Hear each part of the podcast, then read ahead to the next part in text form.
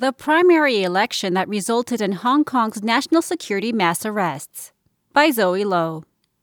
The biggest mass arrests under the national security law in Hong Kong took place on Wednesday morning as 53 former opposition lawmakers and activists were rounded up for their roles in a primary election runoff last July. Inkstone looks at the controversial Democratic primary and why it triggered Beijing's ire. What was the opposition's primary about? The 35 plus strategy was drafted by Benny Tai Yiu-ting in March last year. Tai was an organizer of the Occupy Central protests that ground the city to a halt for 79 days in 2014. The primaries were organized to ensure those with the best chance could win votes and achieve a majority in the 70 seat legislature, or 35 plus. This was to prevent fielding too many candidates and diluting votes. Of LegCo's 70 members, 35 are directly elected to represent five constituencies, and 35 are decided by 29 representatives of various city stakeholders, such as representatives from the medical or financial industries. In 2016, the opposition camp garnered nearly 60% of the votes in geographical constituencies, winning 19 seats, but managing only 10 functional seats for a total of 29. Given the results of last year's district council polls, the camp estimated it could win at least 21 geographical seats in the September elections. If it could have bagged just four more functional seats than in 2016, taking it to 14, it would have hit the coveted figure of 35.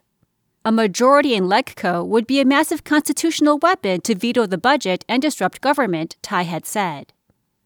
Was there any tension within the camp? The primary also fueled internal competition, if not a rift, within the camp, particularly between the traditional pan Democrats and young activists who opted for a more confrontational approach towards the government. Ahead of the polls, a group of activists, including Joshua Wong Chi Fong, Nathan Law Kwun Chong, and Gwyneth Ho Kwai Lam, had signed a joint statement vowing they would use the budget veto as a means to press the administration into responding to the five demands of protesters during the 2019 social unrest, which include an independent probe into police's handling of the movement. Some candidates from traditional parties were wary of signing, fearing it would disqualify them in the future. What were the results of the polls? The runoff covered the city's five geographical constituencies and the Health Services Functional Constituency seat which had been held by the opposition bloc for years. The primaries took place on July 13th last year, with more than 610,000 Hong Kongers casting their ballots. The result indicated a dramatic reshaping of Hong Kong's political spectrum, with activists on the front lines of the anti government protests outperforming traditional pan Democrats.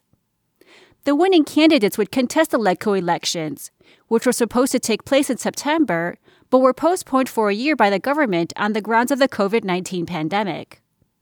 Joshua Wong was the top candidate in Kowloon East, while two localists he endorsed, former journalist Gwyneth Ho and incumbent lawmaker Eddie Chu Hoi Dick, came first in their respective districts. How did Beijing and the Hong Kong government react? In a strongly worded statement, the State Council's Hong Kong and Macau Affairs Office, HKMAO, lashed out at organizers of the unofficial polls. It called the primary an unlawful manipulation of Hong Kong elections and a blatant challenge to both the Basic Law, the city's mini constitution, as well as the new national security law, which was enacted last year on June 30th. Beijing's liaison office in the city also condemned the opposition camp for ignoring the Hong Kong government's warning of possible legal breaches and pressing ahead with the primary.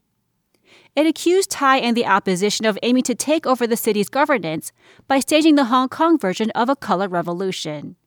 Chief Executive Carrie Lam Cheng Yuet-ngor warned candidates and organizers of the primary it was subversive for them to vow to seize control of the legislature and vote down key government proposals. Was the primary in breach of the national security law? Pro establishment lawmaker Priscilla Leung Mei-fun a member of the Basic Law Committee, had said the government should investigate whether the polls breached Article 22 of the new law. The article states that anyone who organizes, plans, commits, or participates in acts that seriously interfere in, disrupt, or undermine the performance of duties and functions of the government by force or threat of force, or other unlawful means, could be deemed to be subverting the state power. The office singled out Tai, accused him of being a political agent of foreign forces. Tai rejected Beijing's allegations as nonsense, groundless, and absurd, and said the primary was organized with only local resources. He also dismissed the accusation of subversion, saying legislators had the constitutional power under the Basic Law to veto the budget and hold the government accountable. Beijing's condemnation did have a chilling effect. A day after the HKMAO statement, former lawmaker Au Nok-hin, who co-hosted the primary, declared he was quitting the organizing task force. He said he had no choice to protect his safety and that of others. Democratic Party District Councilor Andrew Chiu Ka-yin, convener of the Power of Democracy which coordinated the primary, also withdrew from the task force, saying he had fulfilled his responsibilities. The winners, including Joshua Wong, put up a defiant front, identifying themselves as a new resistance bloc within Hong Kong's political spectrum.